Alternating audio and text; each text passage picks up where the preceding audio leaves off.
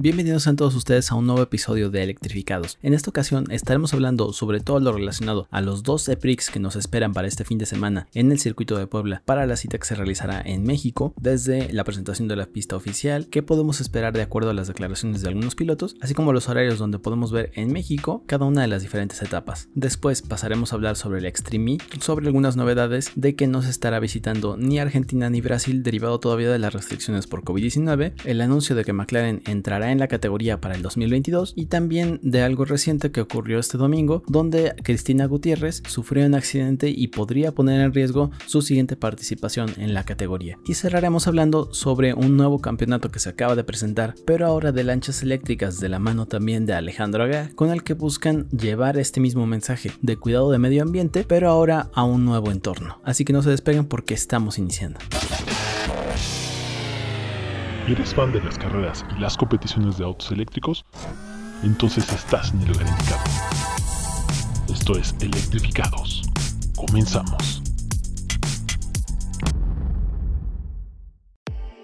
Iniciamos con el anuncio de que se nos acaba de revelar el diseño de la pista ya definitiva para este circuito de Puebla que nos encontraremos durante el 19 y 20 de junio. El trazado ya compartido en las redes oficiales y también lo pueden encontrar en las redes sociales de Electrificados es de una distancia de 2.98 kilómetros con 15 curvas y con algunos elementos bastante interesantes a lo largo de todo el recorrido que lo harán más atractivo y con algunas características que también van a servirle para darles retos a los pilotos y que no sea tan fácil, entre comillas, el moverse por esta pista. Para empezar, se correrá en sentido contrario a las agujas del reloj y nos encontramos con un par de curvas bastante cerradas, como por ejemplo la curva número 1, la curva número 3 que encadena hacia la 4, la vuelta número 11, la 13 y la 14, siendo la 15 la última curva y la que abarca toda la parte externa del óvalo. Si bien se usará la mitad precisamente del circuito del óvalo, casi el resto del recorrido será por las secciones interiores, destacando que en la curva número 8, que es donde estará habilitado el attack mode, no lo encontraremos en la línea de la curva, sino que estará como una sección adicional fuera de la línea de carrera que puede hacer perder a los pilotos entre 3 y 4 segundos y que a falta de ver exactamente cómo se encuentra ese terreno en comparación al resto de la pista será todavía un poco más complicado. Obviamente esta parte de la vuelta al estar más lejos también tendrá que ser más cerrada y esperamos no ver demasiados accidentes en esa sección. Por lo demás prácticamente desde la salida de la curva 14 que también es la entrada a los boxes veremos todo este recorrido por el circuito exterior del óvalo hasta de nuevo la curva 1 que es pasando esta donde se encuentra la salida de los pits. Así que si los coches logran salir bien desde la curva número 14, posiblemente estén en muy buena posición entrando a la recta principal para hacer algún tipo de rebase o sobre todo en el primer giro a la izquierda, que es el que posiblemente nos dé uno de los puntos de adelantamiento más atractivos de toda la pista. Al respecto, el manager de Antonio Félix da Costa, Tiago Monteiro, nos señala que por las características del circuito para empezar, de que no es una superficie con mucho agarre, lo pueden sentir incluso como hielo y además que la altitud a la que se encuentra el autódromo Miguel E. Abed por esta falta de aire puede ser un factor adicional para que los pilotos tengan un reto extra. Solamente para recordar, se permitirán en cada uno de los dos eventos hasta 10.000 espectadores y podrán ingresar a partir de las 11 de la mañana en preparación únicamente para la clasificación y para la carrera. Con respecto a las declaraciones de algunos pilotos en torno a lo que puede ocurrir en este fin de semana, el bicampeón Jean-Éric Bernier señala que tras cinco visitas a la Ciudad de México conocen cómo es la afición y esperan darle la bienvenida a esos 10.000 invitados que estarán en las gradas durante el día de la carrera. Y también señala que si bien han corrido en esta primera parte de la temporada en condiciones frías, es algo que al equipo 10 Tichitas no les ha funcionado bastante bien y esperan ver un cambio en el funcionamiento del monoplaza al existir condiciones más cálidas en esta zona. Nick Debris, por otro lado, menciona la parte de los fanáticos, que es un gran ambiente que pueden generar, y señala el esfuerzo mental que significa el que exista una doble cita en sábado y domingo, porque es hacer una vez el trabajo para lo que ya es bastante difícil y luego repetirlo al día siguiente. Nico Müller también se pronuncia al respecto, habla sobre los aficionados, pero también aprovecha para mencionar las oportunidades que se les pueden presentar al ser doble carrera, en donde en sábado pueden obtener mucha experiencia para convertirlo en mejoras para el domingo. Müller ya es uno de los primeros que empieza a mencionar lo que es la gestión de la energía y cómo se debe estar manejando para llevar el coche al límite y aún así obtener grandes ganancias. Lucas Di Grassi menciona que la organización se ha comprometido por traer pistas bonitas y espera tener un gran fin de semana. Menciona también las condiciones frías que existen y el reto que va a ser para la parte de la temperatura de la batería, porque recordemos que al estarse regenerando la carga aumenta la temperatura y eso puede eventualmente hacer que el rendimiento baje. El piloto de Porsche, André Lotterer, además de estar encantado con este nuevo circuito, habla también sobre cómo se van a complicar el uso de los neumáticos, no solamente la gestión de la energía, y dice que estará en el simulador con la intención de obtener la mayor información posible. El director del campeonato, Alberto Longo, señala que está encantado con poder tener a México en el calendario y espera también darle la bienvenida a los fanáticos a las tribunas. Y por último, cerrando este tema, hablaremos un poco sobre los horarios que nos encontraremos tanto el sábado como el domingo, donde el 19 de junio la práctica 1 será de 8 a 8.45, la práctica 2 de 10.15 a 10.45, la clasificación y la Super Bowl serán de 12 a 1 de la tarde y la carrera será de las 4 de la tarde hasta las 5 de la tarde. El domingo, habiendo ya tenido una ronda previa el día anterior, será solamente la práctica 3 de 9.15 a 10, la clasificación en el mismo horario de 12 a 1 y la carrera también de 4.4 a 5 de la tarde.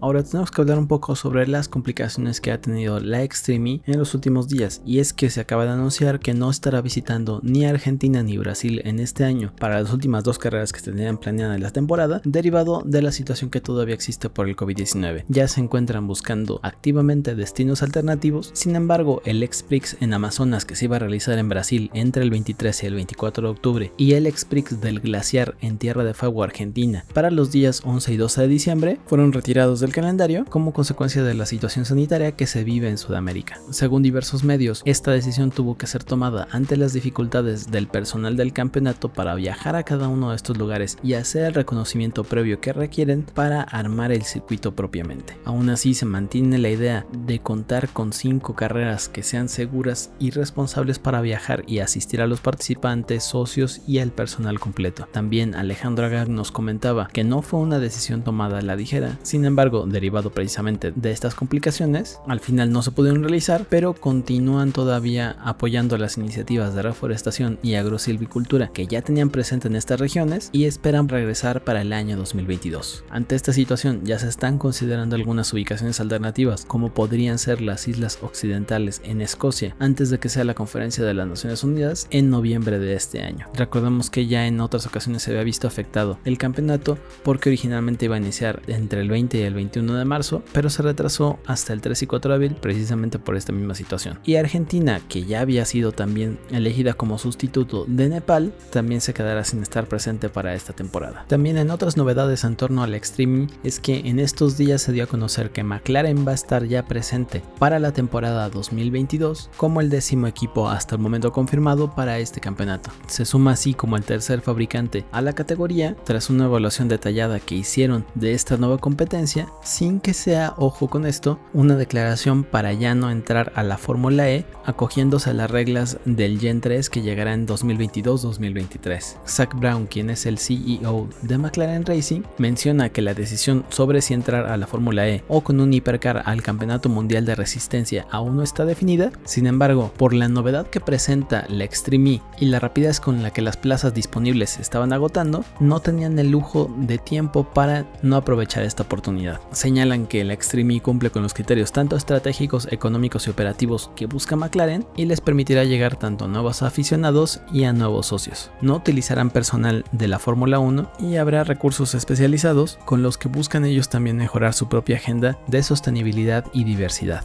También Brown menciona que está emocionado por poder competir contra grandes nombres que ya se han hecho de reputación en la Fórmula 1 y en la IndyCar y que están con el objetivo en mente claro, que es ganar. Alejandro Aga por otro lado también mencionó que tener a McLaren en la categoría es el resultado del impacto real que está teniendo esta competencia en el automovilismo y de la gran innovación en las carreras que presenta la Extreme. Como dato importante aquí hay que mencionar que a lo mucho existen solamente dos equipos que pueden sumarse a la categoría por las limitaciones de tamaño que tiene el buque Santa Elena que es en el que se transporta la mayor parte de la carga de cada uno de los eventos. Y ya solamente para cerrar esta sección hablaremos un poquito de Cristina Gutiérrez, quien resultó con lesiones durante este domingo en el rally de Kazajistán, donde sufrió la rotura de dos vértebras por la comprensión de su vehículo en un agujero que no estaba señalado en el libro de rutas, pero aún así la piloto fue capaz de demostrar de lo que es capaz y aguantar el dolor durante 230 kilómetros para terminar ganando la competencia. Entre las declaraciones que se dieron es que la piloto se encuentra bien, no hay riesgo de que se complique y que en estos días estará en Barcelona para iniciar su recuperación, reunirse con el equipo médico y también analizar lo que hará de cara a las próximas pruebas deportivas que le deparan, entre ellas la carrera del Extreme que se realizará alrededor del mes de agosto. Así que esperemos que Cristina esté lista para hacer frente a la siguiente cita del campeonato eléctrico y sobre todo que no tenga mayores complicaciones y pueda estar disponible para disputar lo que busque en el futuro.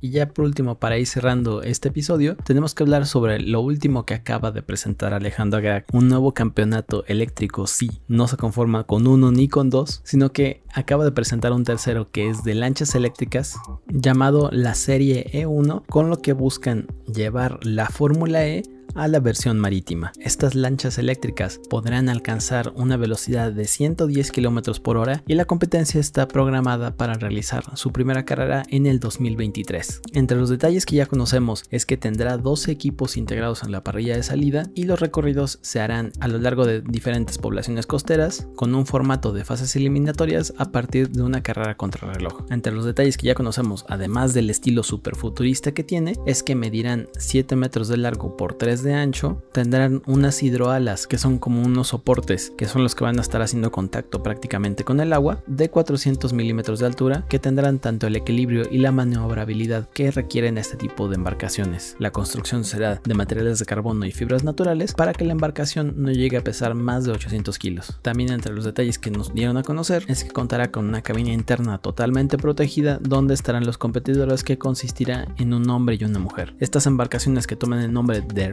Bird buscarán, entre comillas, volar a gran velocidad sobre la superficie del mar y sobre todo presentando un gran espectáculo. Tengo que ser sincero, en la primera foto que yo vi pensé totalmente que se trataba de un tipo de dron, sin embargo pues ya revisando la presentación completa pues es claro que se trata de una competencia de lanchas eléctricas. Aún así se desconoce quién hará el tren motriz y el sistema eléctrico que equiparán estas lanchas, pero esperaremos salir de dudas porque entrará en fase de producción muy pronto y ahí es cuando se estará desvelando toda las dudas mecánicas que existan. Se alquilarán estas unidades a los equipos por una o varias temporadas y al igual que en cualquier otra competencia podrá tener la decoración que se busque. Y lo interesante es que se realizarán por lo menos 10 carreras a lo largo de todo el mundo por cada una de las temporadas. Así que esperemos ver hasta dónde nos lleva y qué tan atractivo resulta la competición. Con esto terminamos un episodio más de Electrificados. Muchas gracias y podrían llegar hasta aquí. La próxima semana estaremos hablando sobre los resultados y todas las impresiones, análisis que nos dejaron las carreras que ya se habrían realizado para ese entonces en el circuito de Puebla y además el resto de noticias que se acumulan en torno a la semana sobre todo este universo de campeonatos de coches y muy pronto también de lanchas eléctricas. Mi nombre es Gonzalo Hernández. Recuerden seguir el podcast en Facebook y también si gustan hacer comentarios lo pueden hacer en la plataforma de iBooks y los abordaremos en siguientes programas. Así que sin más que decir me despido, hasta la próxima.